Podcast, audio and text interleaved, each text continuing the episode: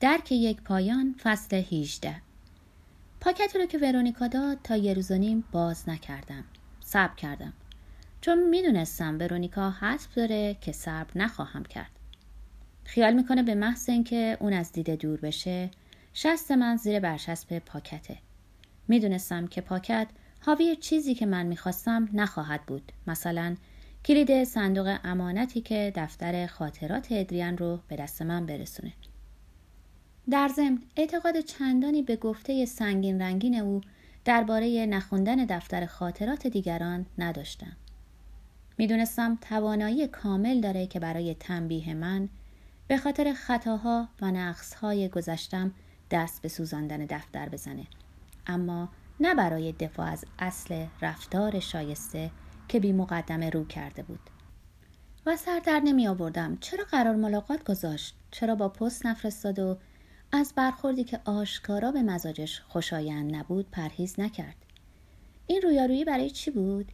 آیا کنجکاو بود قیافه منو پس از گذشته این همه سال دوباره ببینه؟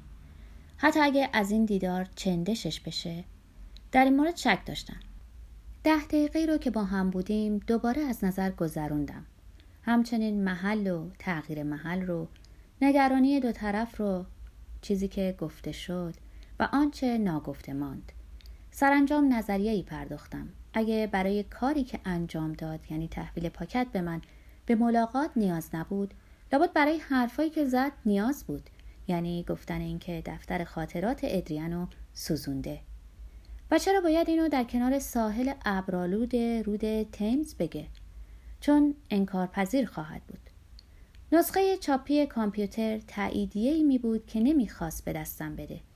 وقتی بتونه به دروغ بگه که من درخواست ملاقات کردم، حاشا کردن اعترافش به سوزاندن دفتر نباید کار دشواری باشه. پس از رسیدن به این نتیجه احتمالی صبر کردم تا شب بشه. شاممو خوردم، لیوانی اضافی شراب نوشیدم، نشستم و پاکتو پیش کشیدم. نامم روی اون نبود. شاید شاهد دیگری برای انکار بود. البته که من اونو به اون ندادم. دیداری هم باش نکردم.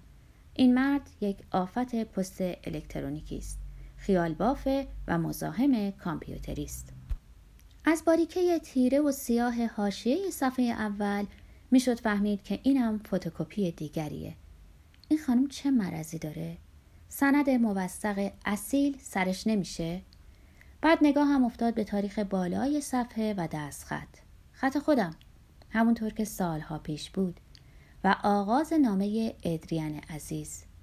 نامه رو تا پایان خوندم. برخواستم، لیوان شراب رو برداشتم. شلوب شلوب اونو توی بطری بازگردوندم. لیوانی خیلی بزرگ ویسکی برای خود ریختم. داستان زندگیمونو چند وقت به چند وقت میگیم. چند بار اونو راست و ریست میکنیم. شاخ و برگ میدیم. تکه هایی رو زیرزیرکی میزنیم. ضمناً عمر هرچی بیشتر طول بکشه، از تعداد نزدیکانی که میتونن روایت ما رو زیر سوال ببرن کم میشه. از تعداد کسانی که میتونن تذکر بدن که این زندگی زندگی ما نیست و فقط و فقط قصه ایست که ما درباره زندگی خود سرهم کردیم و به دیگران و بیش از همه به خود گفتیم. نامه اینگونه شروع میشد: ادریان عزیز، یا به بیان دقیق تر ادریان عزیز و ورونیکا. معنیش این بود که سلام سلیته، تو هم میتونی این نامه رو بخونی. شما دو نفر مسلما لایق یکدیگرین و من خواستار خوشیتون هستم. امیدوارم چنان به دست و بال هم بپیچید که آسیب دو جانبه پایدار بمونه.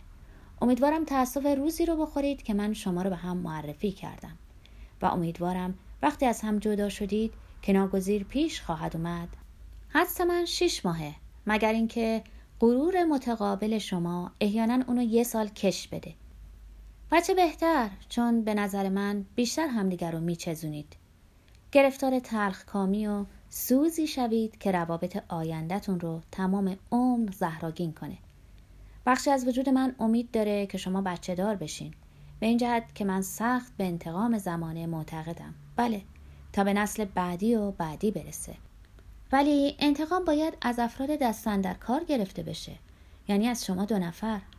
و شما اثر هنری بزرگ نیستین، حد اکثر خط خطی کردن یک کاریکاتوریست هستید.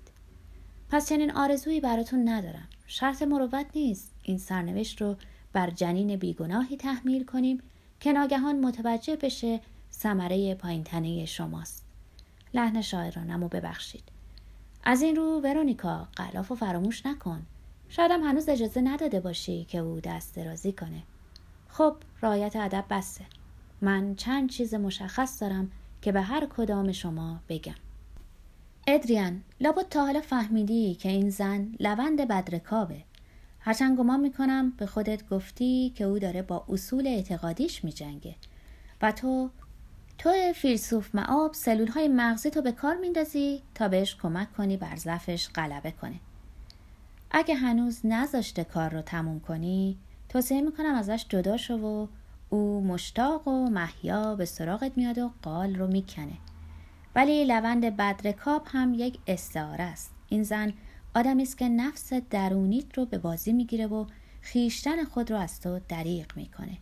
تشخیص دقیق بیماری اونو به روانشناسا وامی گذاریم، زیرا هر روز هفته ممکنه شکل تازه‌ای به خود بگیره. و فقط یادآور میشوم که این زن از درک احساسات یا زندگی عاطفی دیگران عاجزه. حتی مادرش به من هشدار داد که فریبشو نخورم. اگه من جای تو بودم، تعطوی قضیه رو از مادرش در می آوردم. از او جویای آسیبی شو که دخترک سالهای سال پیش دیده.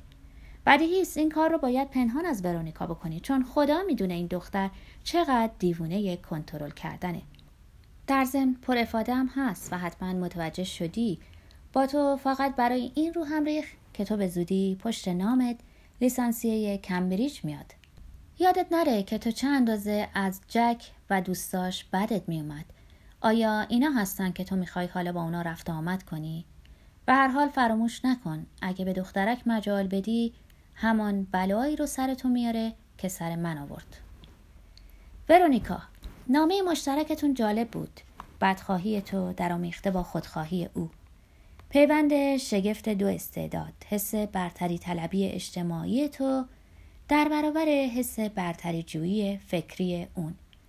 ولی خیال نکن که میتونی رو دست ادریان بزنی، همانطور که مدتی رو دست من زدی. ترفندها تو میتونم پیش چشم بیارم.